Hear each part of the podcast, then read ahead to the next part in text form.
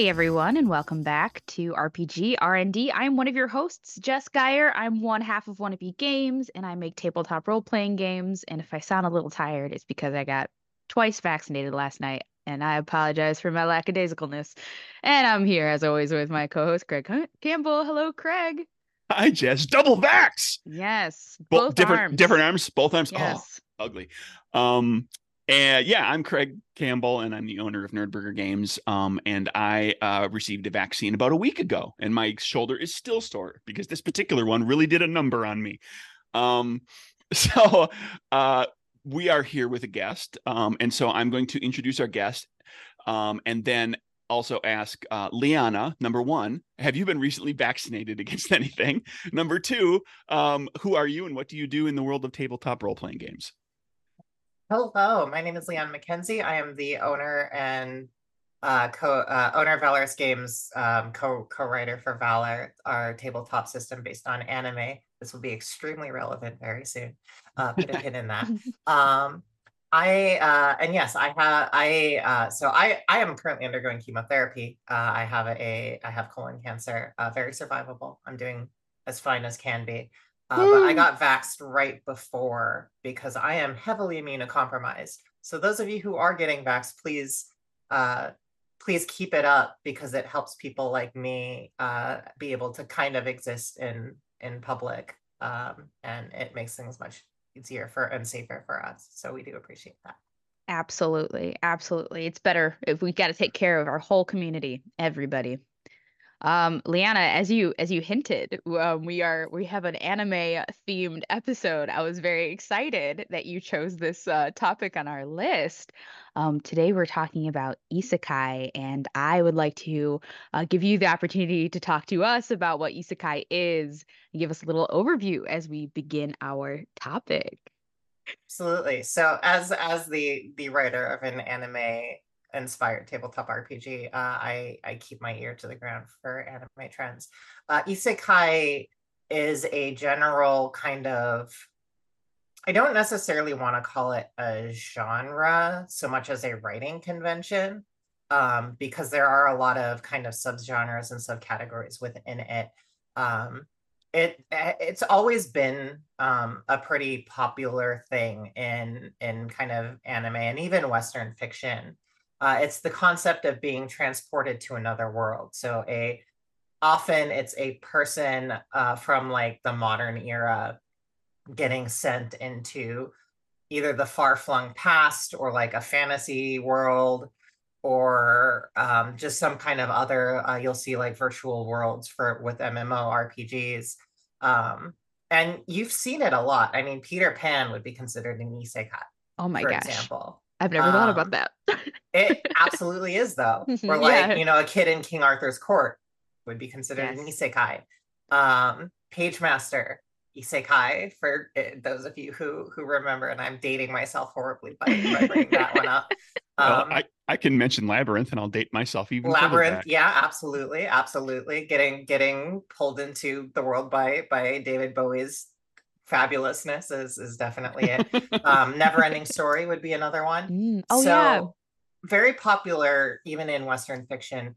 Um, in Japan, you see a lot of it. Um, I believe uh, kind of some of the earliest ones are uh, Aura Battler Dunbine by by Yoshiyuki Tomino uh, of Gundam fame, uh, where he has a very like it's like isekai and it's war and because it's Tomino like everyone dies at the end but maybe they revive um but it's also a mecha series with like these cool kind of like fairy bug mechs um and I I always appreciate seeing them when they show up in Super Robot Wars because uh, the mechs are cool even if the the designs for all of the male leads are extremely uh boring Tomino um but uh so that that would be considered isekai um, the Super Mario Brothers original live action movie is an isekai. Oh my.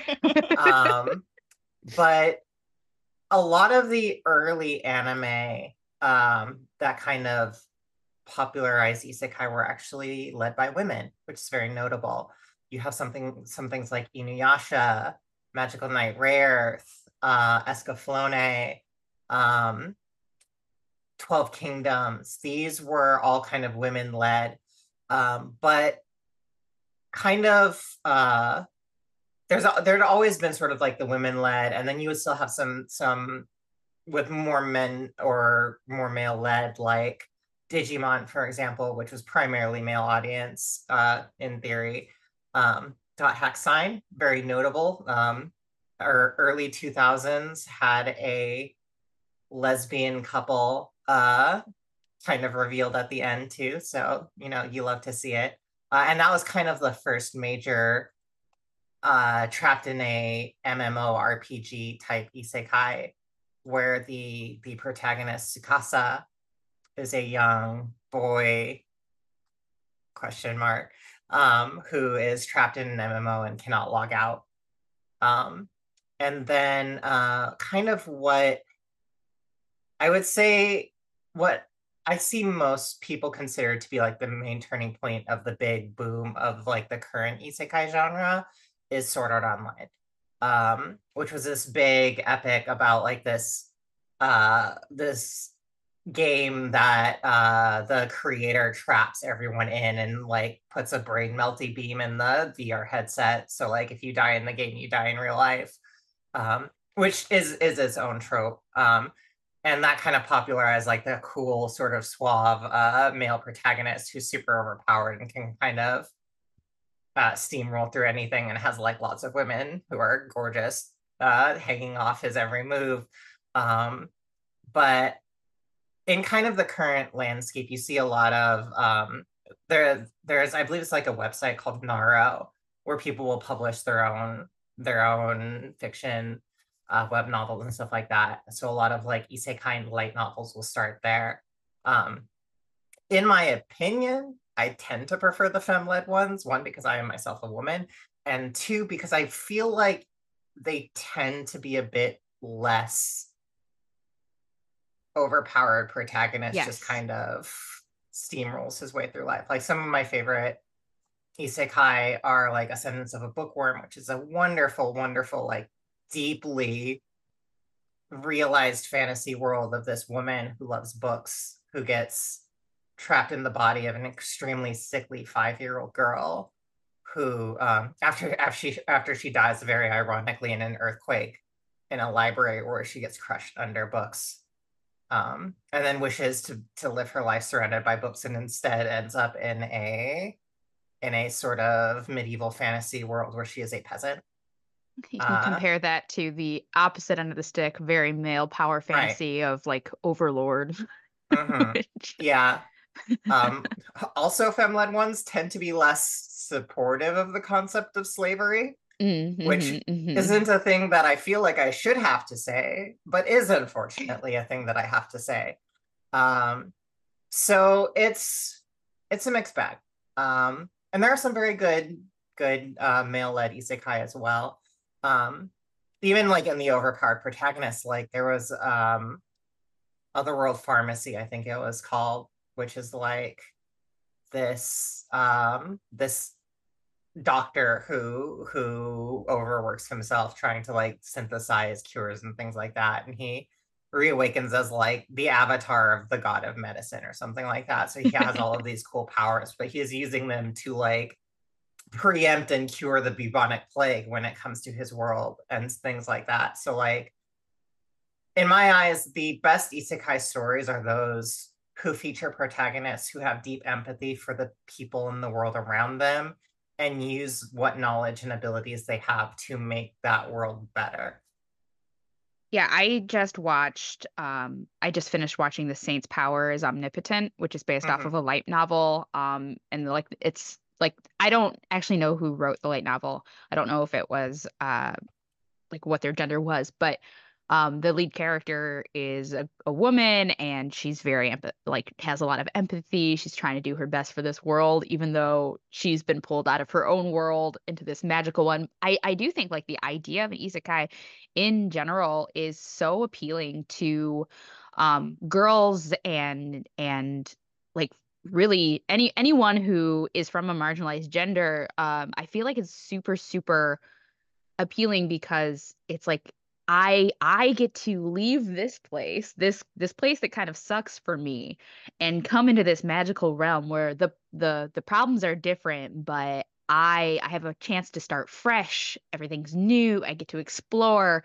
And if, you know, if you're in a in a land where uh, you know, everything is really cool and magical and and you get to be tougher than usual. I mean, I, that's just so appealing. It's it I when I grew up when I was growing up I loved Inuyasha. It was one of my absolute favorites. And even that one like cuz Kagome can go back and forth kind of at right. will, but it's like I don't know, it's just very it's just very appealing to me to be like, "Oh, I'm secretly magical or I'm I uh-huh. I I can go to this new place." And that is just uh a big selling point to uh, the, the Saints Magical Power is Unlimited, by the way, is written by one Yuka Ta- Tachibana, um, which is a feminine pen name at the very least, um, and is very likely written by a woman.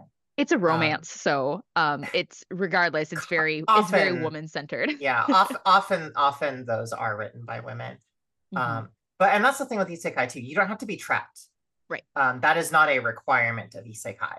Uh, often it is a thing that happens because uh, it's a pretty simple way to raise the stakes in that situation. But two of the most seminal isekai of kind of the 90s, 2000s were um, Inuyasha and Fushigi both of which they were not trapped. Mm-hmm. Um, they could go back. Um, but sometimes, you know, there might be consequences for that. Um, I'm just remembering now too uh, the the original D and D cartoon from like the 80s, I think it was, also isekai. And that's that's a great kind of transition here because I think the idea of of playing in this kind of world where where at least one character, maybe all of the player characters, are transported into the fantasy realm or whatever realm you're playing in and I think it does require some special actions and preparation on the part of the GM or on the part of the group if you're playing a GMless game to make that happen uh-huh. in in a way that's going to be fun for everyone. And that that's really kind of the topic of the day. Like how are we going to take this idea, this like you said, it's a style of writing, not necessarily a genre, but a style of writing or like a, a, a set of plot devices. How can we take inspiration from that and put that into our d&d game into our into our whatever we're playing. I'm obviously when i'm thinking of fantasy games i think of d&d first and foremost.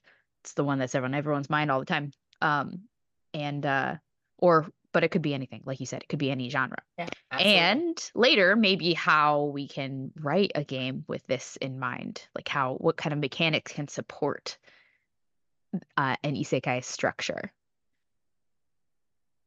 so yeah let's let's let's dig into that. Yeah absolutely. Um do, do you want me since uh i i came prepared as you might have uh as you might have noticed. yeah of course yes of yes course. please. All right so here having consumed a fair bit of isekai myself um and i'll i will admit freely isekai is not my favorite. Um i think a lot of them tend to be kind of trite and overplayed. Um i will check out ones led by men if i like the pharmacy one for example if if if i'm hearing good things i tend to stick to the women led ones for things that i actually consume for my own enjoyment. Um, but I, I make a point of consuming everything. General patterns i've noticed is if you are going to if you are going to write an isekai and you want it to be interesting the isekai needs to mean something. Um in that there is yeah. there needs to be a good hook as to why why being from another world is going to make the play or the story interesting in in the world that they find themselves in. So for example um in in a lot of in a lot of isekai people will come in like they'll be they'll get isekai into a video game they played for example. So they know what's going to happen. This is very common in the fem-led villainous genres where they're like i'm yes. i'm now trapped in my favorite otome game but oh no i'm the villainess and like i'm going to get executed at the end. So what do i do? And then you have things like um Bakarina is the is the uh is, is is the kind of the popular nomenclature, but it's like my next life as a villainess, all all routes lead to doom. Where she's like, oh no, I'm the villainess and I'm terrible and everyone hates me, so I need to I need to like engineer my life around surviving. And then she does this by being a giant golden retriever woman who's kind to everyone. So like everyone ends up loving her instead, the men and the women. And That- um I I mean, I'm just imagining like you could be like if you wanted your players all want to play like these you you all want to play vampires and Uh-huh. demons and like all these like dark and like like traditionally quote unquote evil kinds of people. You could all do that, but also be good. You Yeah, could do this. absolutely. I honestly here here's like if I were going to run an isekai, here's something I would consider doing. I would start the campaign in a D&D world where everyone is playing like powerful adventurers and then I would isekai them into the world of darkness. so a lot of their powers are a lot less Yeah. um, they might still be a mythic creature, but they have to deal with this new reality and they have to deal with things like the veil and things like that. Um, this is what we would call a reverse isekai, um, which one of my favorite male led ones, actually, The Devil is a Part Timer. yes, I'm watching that right now. Where, uh, where the demon lord son uh, turns into a extremely dedicated and highly motivated McDonald's worker. It's, it's Uh, McGronald's. Yeah, uh, McRonald. Yeah, yeah. We know we know what that is. Um, s- uh, I apologize if you can hear it. My cat is screaming in the other room because Oh, she's. I can't hear any of this background lonely. noise. But um, so like I I personally I I've always really liked the reverse isekai angle, but if you're going to do, for example, kind of the more standard standard modern person into a fantasy setting, I often recommend characters who have knowledge that can be applicable. So for example, you might have a team of like a doctor or an engineer or something like that going into a medieval world. And this is a very common setup in the isekai genre. The idea that modern technology, even in a fantasy world, or modern understanding of like medicine and disease, or even like engineering or other other kinds of like modern knowledge and learning will revolutionize even a, a magical fantasy world, especially in Mhm. in the case of like most magical fantasy worlds where the elites tend to be the ones who have access to magic and they hoard it themselves um this is this is in ascendance which i mentioned this is realized quite horrifically in that any because because having magic but having no way to get it out uh, will kill you the nobility who are the only ones quote unquote who can use magic just don't tell the peasants about their magical children and let those children die uh, or go berserk and kill their families. And that that's that's a price that they're willing to pay to keep the nobility as the only ones who have access to magic. It's very horrific but it's super cool. Um so Yeah. like if you have like a doctor for example who goes into and this is this has actually become quite common um there's uh, we're seeing that right now with um, Lady Elise in in the modern, uh, like in this season, uh, which is an isekai of a woman who, uh, and this one's wild because uh, this one's a manhwa, and like the Korean writers go go hard on on some of their isekai stuff where she um she was a horrible person in her first life. She dies due to like um like she kind of leads leads her her husband who hates her down this dark path of war and like everyone dies. And then so she wakes up in the modern world and she spends her life becoming a doctor to atone. She becomes this like world class surgeon. And then she dies in a plane crash after like they crash and there are a lot of injured people. So it's like she's you know she's like bleeding out but she's tending everyone else first and not taking care of herself. So she dies and then she wakes up in her old body again like before all of the war and shit went down. She's like i need to not marry this guy who hates me and instead become a doctor. Double Um, isekai. yeah. Uh so like it, it's kind of this whole like cyclical loop thing. So like it, it kind of hits both of those tropes of the i have foreknowledge of the future that i can use to change and maybe make things better. And also now i have skills as a doctor so i can bring my medical knowledge and learning to this world and help revolutionize it as well Um, so that's that's considered, I would say, a, a, an easy route where a professional in our world gets isekai'd into another world. Uh, setting that up will require you to actually play a game where like knowledge and skills really matter. Yeah, too. yeah. Um, and that's something that I know um, D&D has always been kind of swirly about. Like, um, especially in D&D, I feel like it's common that you just have obligatory skills that you can generally be expected to hit the challenging DCs at that time. Um, honestly, what I would probably do is I would give them like I would let them creatively use that extra knowledge. So probably like have start with an enhanced skill level already, and then let them pull in kind of that anachronistic knowledge, um, which may or may not be difficult depending on the knowledges that your party has.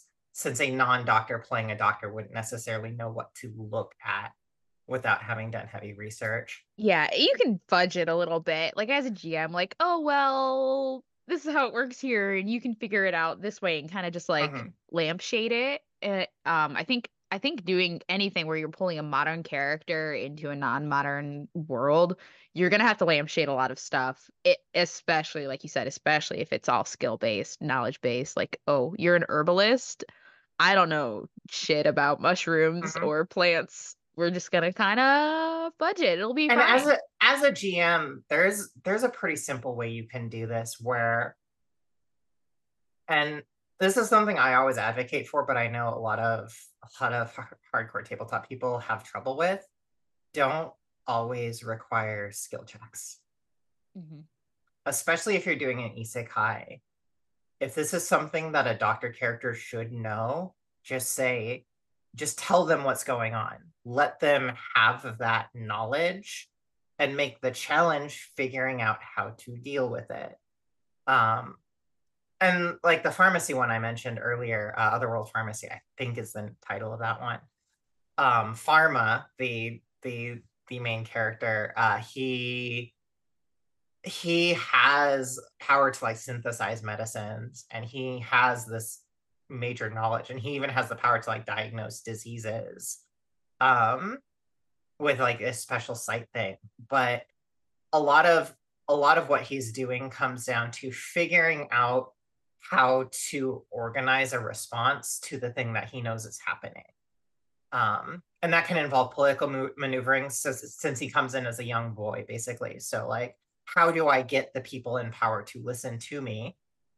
Um and how do i mobilize a great response? Like when the bubonic plague is coming he knows is coming. He knows what it does. He knows how it's transmitted. He knows generally how to handle it but he needs to to do that especially in the medieval world he needs to do heavy mobilization um and that requires a lot of trust and a lot of people and thankfully he's built it by the time he gets there so that makes that easier but um it's it's really emphasizing that okay so you know this already but what does that mean? Yeah. How am i going to mobilize that knowledge that i have to impact this world? And that's where i think isekai really shines. It's the challenge isn't isn't acquiring the knowledge the challenge is executing which tends to make for more fun adventures anyway right? Um, because it's it's about the action not about the the secret.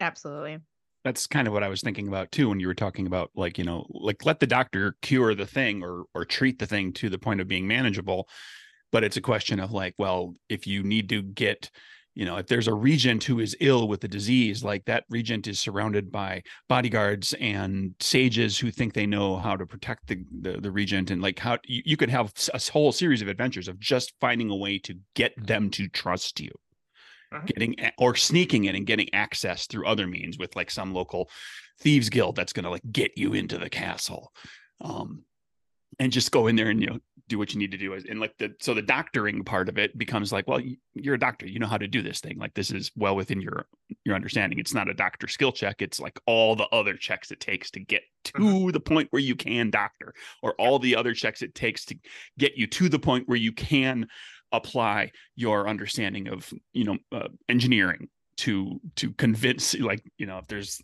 how are we going to stop these war machines? Like well we can build war machines that will destroy them. It's like battle bots but like war machine size. Like that can be fun but like the, engineer can come up with all that stuff let them be imaginative and figure out all the cool ways that one war machine can smash another war machine but now you have to get the army to believe that this is something that's feasible and and Yeah. work to mobilize the, the the workforce that's necessary to get that and get the resources there to make it happen and maybe that requires getting you know certain guilds on your side in order to mobilize those resources and all that sort of thing Or, you know, if you're if you're doing an isekai where you're transported into the body of some like you're transported into your favorite uh uh video game and you're the villain. Well, now you're the villain trying to help everybody. Everyone's gonna think that you were lying. Everyone's gonna think that you're you're trying to kill everybody again because that's what you've always done.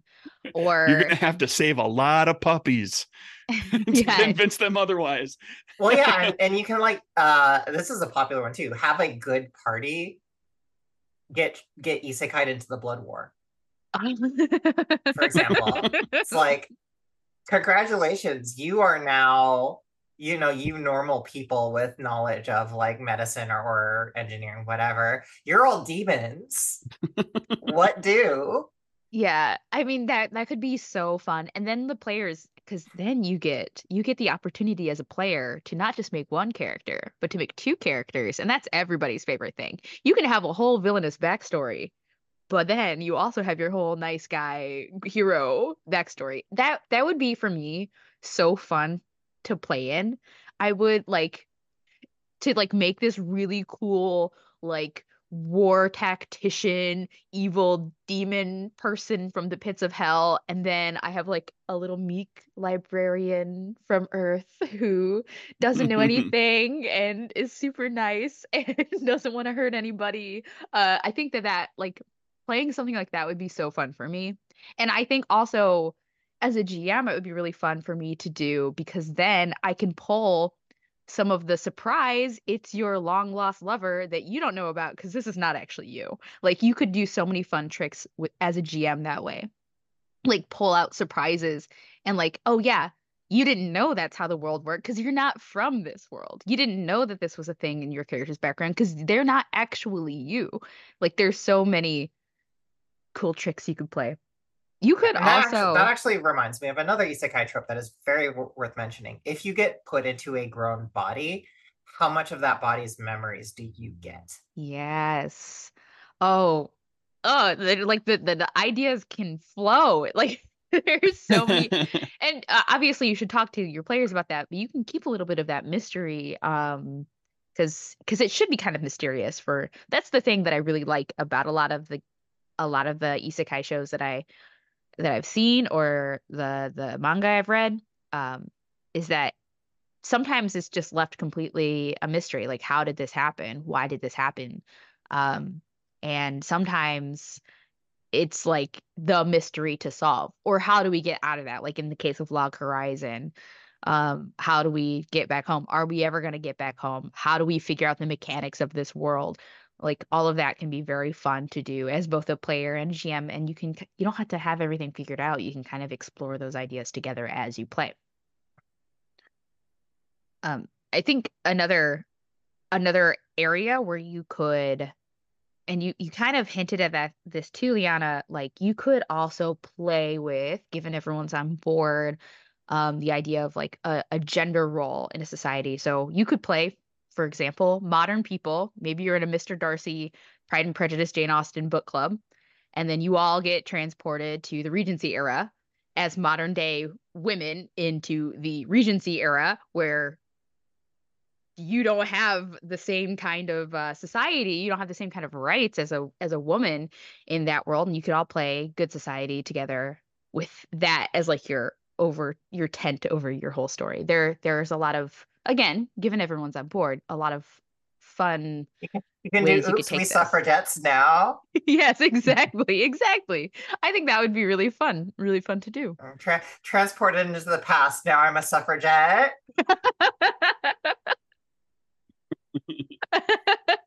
what a- what about doing that sort of thing but then gender flipping put the men from the modern day into the position of historical people who don't have the power and privilege and Mhm. I mean, obviously, you want a player group that's down with that, and the Uh, men yeah, aren't going have to. the men that. aren't going. You know, the Mhm. people aren't going to. Nobody's going to treat it like um vacationing and and play you know cliches and stuff, but actually like have to kind of critically think about what does this mean to be in this sort of a position. I don't have experience with this. You know, there can be a lot of really interesting discussions at the table as long as you keep things respectful and kind of think about it, approach it in a thoughtful way, in a, you And know, and be mindful of everything. Yeah, and that's something honestly I wish the isekai genre did more with, like trans narratives. Mhm. Um, even like the I went to another world and I'm a woman now, like me as a trans femme, where it's like, you know, I I had to live my life as a as a man, but like now I'm a woman. It's like, oh, this is this is what this is this is what it was supposed to feel like. So you can kind of play with that gender euphoria of like the trans experience and something I really wish you would see more in isekai um, because it's such a rife territory for being able to explore gender and sexuality and things like that um, in a very Absolutely. interesting way. Um, so for for groups that are interested in that, I think it's a very very fertile ground to tell some very impressive narratives. Actually, one of our uh, players in Valor, um, who, who's in in our, our overall community, has like a VR MMO isekai thing, and she also is trans femme, so she she does a lot of trans narratives with that, which is very cool. I mean, it kind of is a mirror of our own experiences playing games. I know that I experimented a lot with gender and sexuality when I was playing games, playing TTRPGs um, as a teen, and like there, there, there definitely is a connection there. Um, and yeah, I think, I think a lot of people would find some really good conversation and some really good theme building, even in a short, like it doesn't even have to Oh, be absolutely. Like it could be just something short i've played a lot of games where you're you're sitting around telling a story um and and just thinking and and and exploring those themes and they can be they can be heavy but they can also be very very fun and entertaining at the same time And, and TTRPGs have always been fertile ground for queer narratives and stories. There are a lot of there are a lot of queer people who find role playing very edifying, and isekai can be a wonderful vehicle to draw that out. Um, as are many plot lines, but you know, there's a lot of there's a lot of potential here in the in the isekai um, kind of narrative style that lends itself very well to exploring queer narratives.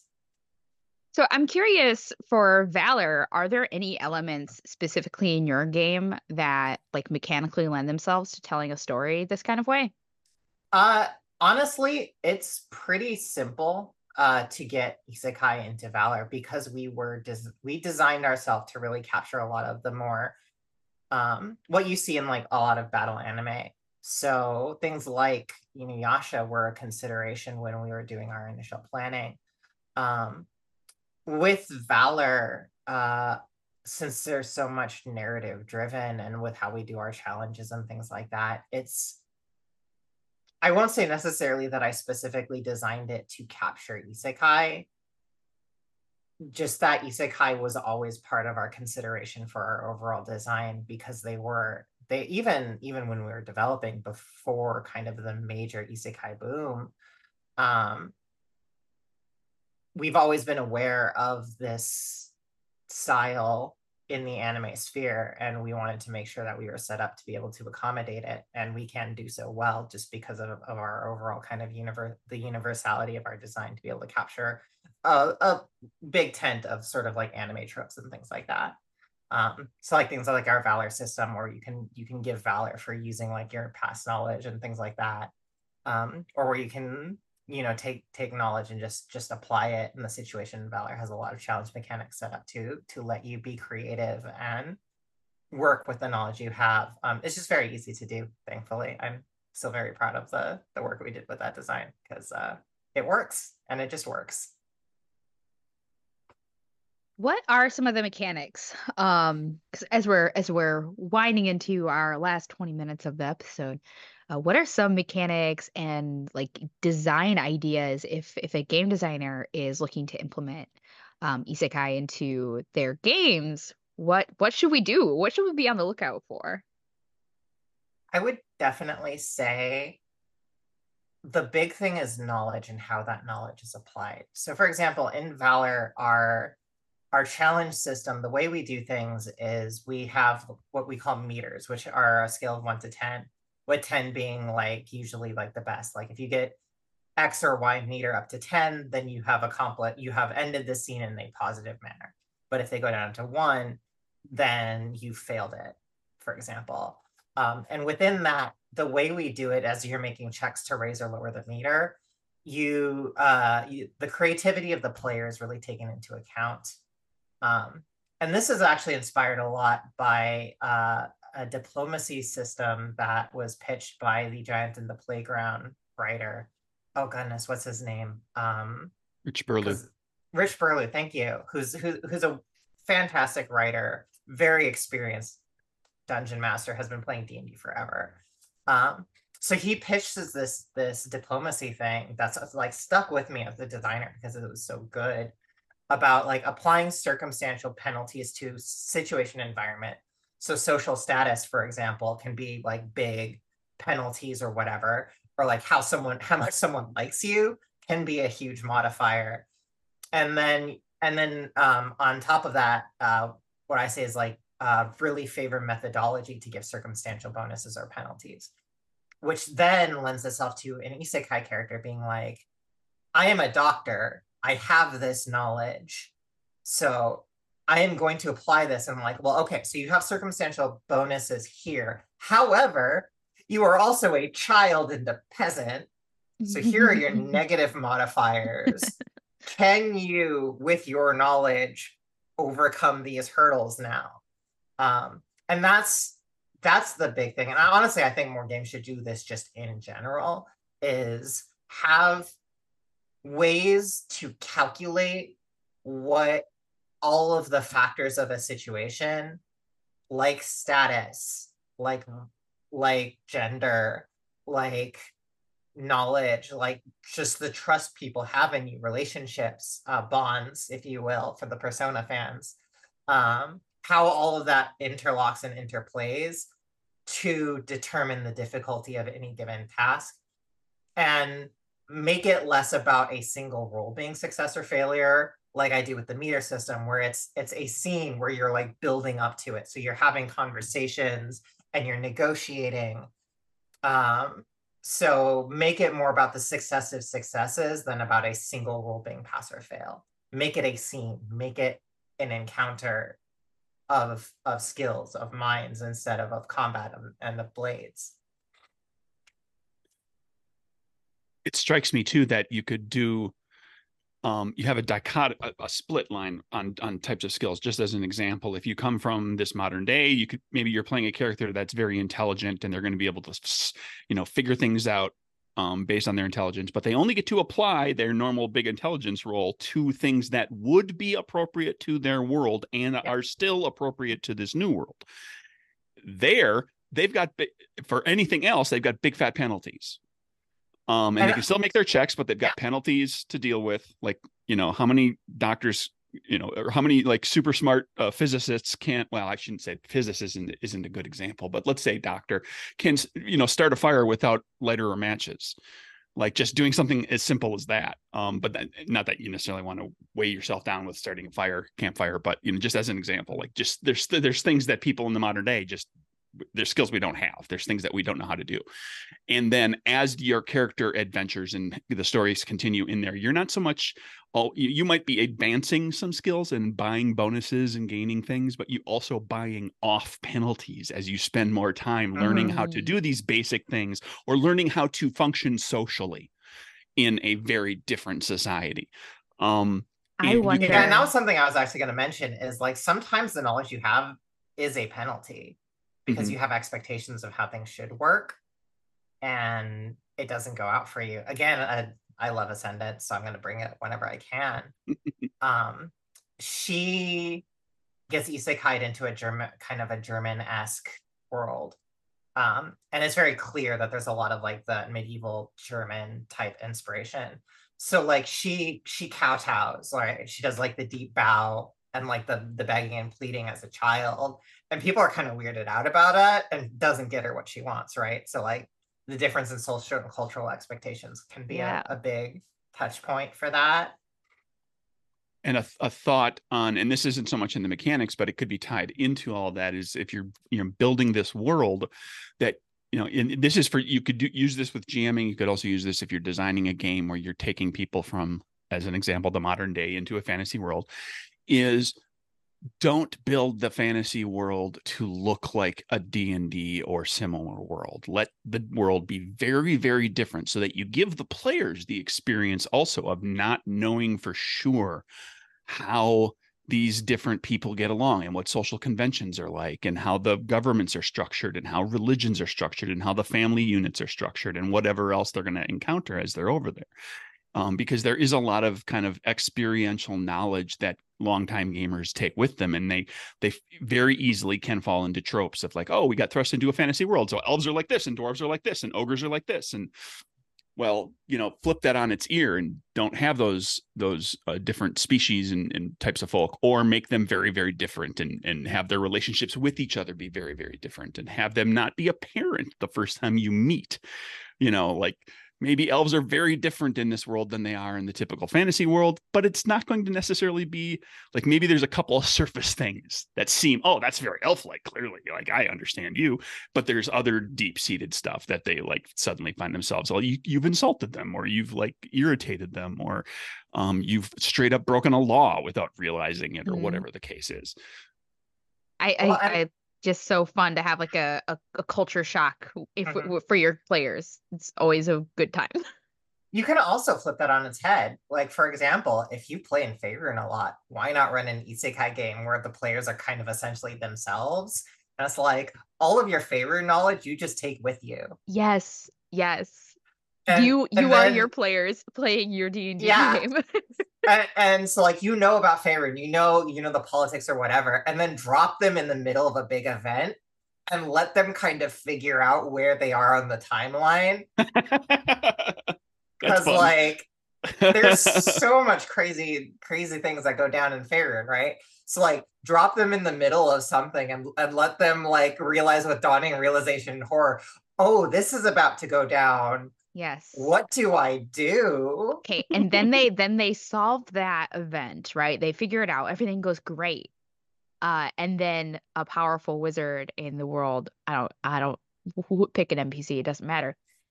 Figures out something's up with these guys. Or um like their favorite NPC is also from your world and they don't even know it yet. Like there's like you could mess with them so hard. The best thing to do as a GM mess with them so hard. I love Uh, the idea. I love the idea of of like a, a powerful wizard, like a diviner or something, figuring out like these people know far too much about what is Mhm. going on here and what in this period of time that they say is called the time of troubles, but it's you know like it's the it's what what what is what it is is you're in the beginning of it and they haven't actually named it yet. Mhm. Mm. Um, but they say like that seems like a, an apt name for what's going on right now. But they seem to know a lot about like why uh, the clerics are freaking out and you know what's going on. like, and then they figure out that they're from the future of Faerun, where the time time of troubles is a century in the past, and now Or oh, well, from now I must I must have them. story. And I must suck all of their brain juice out so that I can learn what's going to happen. Or we need to send them back. They're gonna mess everything up. We're gonna make a big ritual. We're sending them back. Go home. I'm going to send them back. Elminster's approach. I'm going to suck all of their knowledge out. Oh no, the Red Wizards found out about me. That's not good. okay, this this is the only way I'm playing D and D from now on. Uh, is when the symbol wants to just gain all of your knowledge.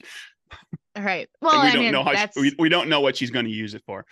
it's also my least favorite thing about playing in a set world is when my players know everything about it and nothing Yeah. surprises them anymore. So like that's a good way to resolve it. Um, I was thinking Absolutely, yeah. mechanically, um, calling kind of calling back to the knowledge thing from a while ago, where like your knowledge, um, as a as your non like the player, the person who's sucked into this world, um, can be effective if you have a game where you're going back and forth between the two worlds. Maybe you have to like buy off skills like yeah i'm learning how to use magic in this world but i'm forgetting these things that are going to help me in the other world etc like some sort of like Yeah. skill buyback could be fun and like like where are you being pulled? Are you being pulled more toward the fantasy realm?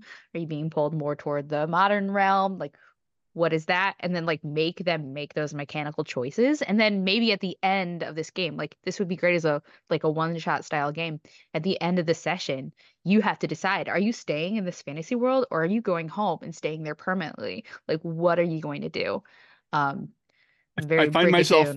I find myself wondering. Um, now it makes me think. Uh, in the the line, "The Witch in the Wardrobe," um, when the when the kids go through, and they spend an entire lifetime being kings and queens, and then they Yes. come back. Um, with all that experience and knowledge from what they did over there, do they still remember how to use a telephone? yeah good point Do Good they point. remember? Do, do they remember the nuances of wartime England, the technology and the cultural and what was going? Well, yeah, because like they they're they're what in their twenties in the Lion, the Witch, and the Wardrobe, and then they come back as children again, right? right Well, right. They go and they well they they they they they spend many years. They spend long enough that kids forget. hmm You know, like yeah because some of Um, those kids were little little yeah, like uh, Lucy was real young. Mhm. She Lucy was, was, like, what seven, Seven, yeah. and she Uh, 'cause comes was the back as a as yeah. a twenty something year old. She's been gone for over you know fifteen years, twenty years maybe. Oh that's that's a horror game how much now. is how much is she yeah. how much has she forgotten about just how the world works does she remember her friends names yikes like she's suddenly back in a world where oh like i knew i had friends anyway but that's one of the things i when you when you mentioned way back at the beginning was like time travel and everything Mhm. It's like as an isekai isekai story time travel can be really fun too where you you know like the characters go back they're going to stop this thing and it's something you you know people joke about it and make um, occasionally make a movie or a, or a comic or something about it go back and stop hitler go back and stop you know like stop some horrible thing from happening but then the world goes down a different path and then they get back to the future um, and you know it's not just you know biff has a hotel um, and he's married to your mom but it's like the whole it's like you went back there and you changed something that shifted the path the, the the path that the world was going on and now they isekai themselves back into the past where they didn't know what was going on and now they've come back to the present day and it's completely different Well, So- and that's the thing too. Time looping is actually uh, a common isekai or isekai adjacent. Like, there's a series airing right now that I've been like super into. Uh, Seventh Time Loop Villainess, Mhm. uh, where it's not an isekai, but her thing is she gets disowned by this prince that she'd spent all of her life trying to marry. So like she's out, she's down on her luck. She gets picked up by some merchants. She learns to become a merchant. She lives a great life with these people. And then she and then a big war erupts in the country and she dies Mm. and then she wakes up at that moment of her disownment so she like goes home knowing she's going to be get disowned she grabs a bunch of treasures tries to meet the merchants doesn't meet them instead ends up like traveling and learning to be an herbalist dies in that war again keeps going back keeps acquiring new skills and like gets killed personally by this prince who starts this war in her last life uh, posing as a boy and being a knight comes back again and gets proposed to by this man and that's where the story is picking up. So like what if you tpk your like what if you acc- like accidentally in d&d tpk your party because that's super easy to do. Yep. since d&d can be so swingy and so lethal um what if you tpk them and then you just time loop them back? Or you tpk them and then they get isekai. Right. Uh, or got into another world but like yeah. time looping is an is a great thing too because it's like okay we know we died here. What are we going to do different this time and maybe let them take some of like let them keep certain skill levels higher and continue to maybe level them up a bit at a bit higher rate but otherwise reset their character sheets back to level one right? Or level two or where wherever they were. And these i i have to throw this out there because i'm the type of person who thinks about these things is if you if if your time travel story of like going back, changing a thing, and having the new timeline. If that creates a new splinter timeline, so you have an old timeline that you were from where everything went one way, and now you've created this new timeline. That's where you go to. That's the timeline you belong to. Where whatever you did it that you changed has now created this this terrible future where like bad things have happened to your friends and family. Now you've made you know made the world in general worse, but you've made it bad for people that you care about and everything. So you go back and you change it again. You're going to splinter it off again. Morally, how often do you keep doing that? With when every time you screw up, you're creating a splinter with a whole bunch of versions of people you care about that are suffering. we need to make a time travel um row on our um topics list obviously there's so much good i i i want to run it i want to yeah. run a game like this so badly now and i i i that means i just need a gaming group i guess like i gotta get one going i gotta It's get a so regular hard group. when you like the older you get, the harder it is to get groups together. It's such, it's such a challenge. Yeah, I'm I'm I'm very excited. I'm actually like I'm working on some projects to do some actual plays. Uh dealing with kind of the the what happens when the bad timeline goes off. Um so please look forward to that. Go go watch. Um, I think it's called One Minute Time Machine. It's a short a, a sh- a short film from 2014. Watch. Uh, you can find it online. It's called One Minute Time Machine, and it it hits on the idea of like create you know going back and con- continually trying to do a thing and continually continually failing and having the repercussions of that take Mhm. place. or even with time travel um because there's uh there's a series that my wife really likes um oh i can't remember off the top of my head but the whole premise is like this guy keeps going back in time and he's able to kind of like positively affect things because like he he's in this time where he finds out this woman he'd kind of like been seeing and was really into but they drifted apart. She just got killed in like gang violence. And then he goes back to when he was a kid and then he starts going going like back and forth. But like every time he goes back and forth the amount of time that passes in both the past and the present that's locked so he can go back but to a certain point so like if someone dies in the past again like that's permanent and you can't fix Mm. that anymore Yikes.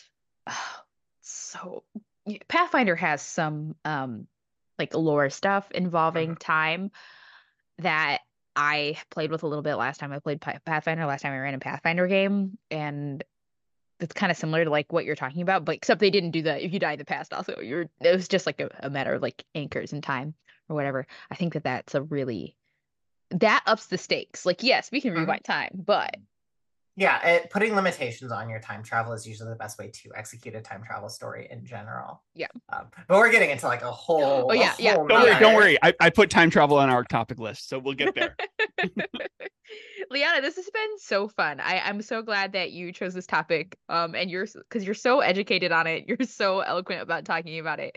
Um, and uh, yeah, I and now I'm I'm energized. I feel better. I don't I don't I don't feel so uh, tired because I've gotten to talk about one of my favorite types of anime today in a gaming setting. So, uh, thank you for being on the show. Absolutely. I, I, I put, I, like there were a bunch of topics that you had that were interesting, but I put Isekai on there. I'm like, I am the anime girl. So like, you want to do this? I can do this. Um, do you have any final thoughts for our episode today? Uh, I didn't get nearly as spicy as I thought I was going to about like the, the male-led power fantasies. Um, so that's kind of funny. But yeah, like isekai in general, like there's so much you can do. And there's a reason that like the Narou style has has endured so much and as continues to dominate the industry and why there are so many isekai a season. Uh, even if some of them are absolute garbage. Um, because there's so much potential in the concept and there's so much you can do uh you just you have to be a bit creative about it. It's like yeah it, it's a popular genre and there are people who will lazily phone it in and do that but you don't have to be one of those and you can do a lot of interesting things with it and i think the idea of escapism of being able to be whisked off into another world is something that especially in our very rough modern era and the interesting times that we live in, the idea of being able to go into another world where those burdens are lessened or not there is very appealing to a lot of people. Um, so these are resonant stories, and these are stories that people can enjoy, and there's a lot you can do with it.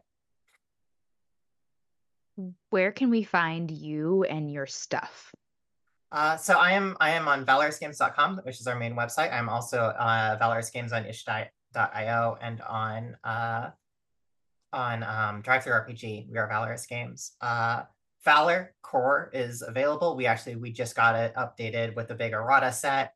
Um, I'm in the process of getting uh, getting the book shipped out. It's been slow going because when I have chemo, my body's literally shedding toxins, and you don't want me touching backer rewards while I'm doing that. so like I'm I'm kind of at my best point right now. So we're trying to get get some like shipping and packaging stuff set up. Um, so we're getting those books sent out. Uh, the reprint, super excited about that. Uh, we're working on like a monster book and stuff like that. So lots of interesting things for Valor to come. And if you really, really like anime and want a system that does anime, please check us out. Excellent. Um, you can find me at wannabegames.com or on wannabegames at it, Short Drive Through RPG. Um, on Kickstarter, when this episode goes out, we will be participating in Zine Quest. We have a Steamboat Willie game where you get to, um, you know, explore what what your future will be like as an art creator and as a you know as a cartoon mouse uh, public domain baby. Exactly i love the public domain so go check that out. Um i think our kickstarter website is like kickstarter.com slash moonpunk because we didn't know that that's that was permanent. So there it is. Uh I am Nerdburger Craig on the various socials. My website is nerdburgergames.com. The games are all available at drivethrurpg.com. Uh, Capers Cyberpunk is getting closer and closer to fulfilling. Um, I've been spending time this weekend looking at what I hope will be the last round of tweaks, and then I'm going to get some proofs for a couple of things, and then uh, and if those are all good, then it's going to be ordering all the little bits and pieces because it's going to be actually kind of a complex fulfillment system since people had other oh, Capers products that they could get along with. So, oof, it's coming, but it'll get it'll all get done. Um, yeah, there you go. Also, thank you, Craig, for being so patient with us as we talk about stuff that you have no, no idea what's okay. going on. We, we really I found it really interesting. I'm glad. I'm glad. Craig Craig I, does have those random episodes where he's like, I don't know anything about this. I'm gonna listen and I'm just gonna learn. Learning is questions. fun. Yeah, absolutely. Well now well now you're empowered, so you can go out and you can contribute to Isekai. this podcast is actually just a secret trick to get him to watch anime get him into anime. yeah, Jess, Jess figures if we talk bringing me back, yeah. Jess figures if we talk about anime enough times, I will finally break down and just watch a series of something. I have watched some anime. I'm just not hard. have you at least watched Cowboy Bebop? No. well, make me feel I, bad. I think you would really like Cowboy Bebop. Honestly, yes. Thank you to our opening closing theme song, which is Alvel by Steph Sachs, licensed under Creative Commons. And thank all of you for listening. See you, Space Cowboy.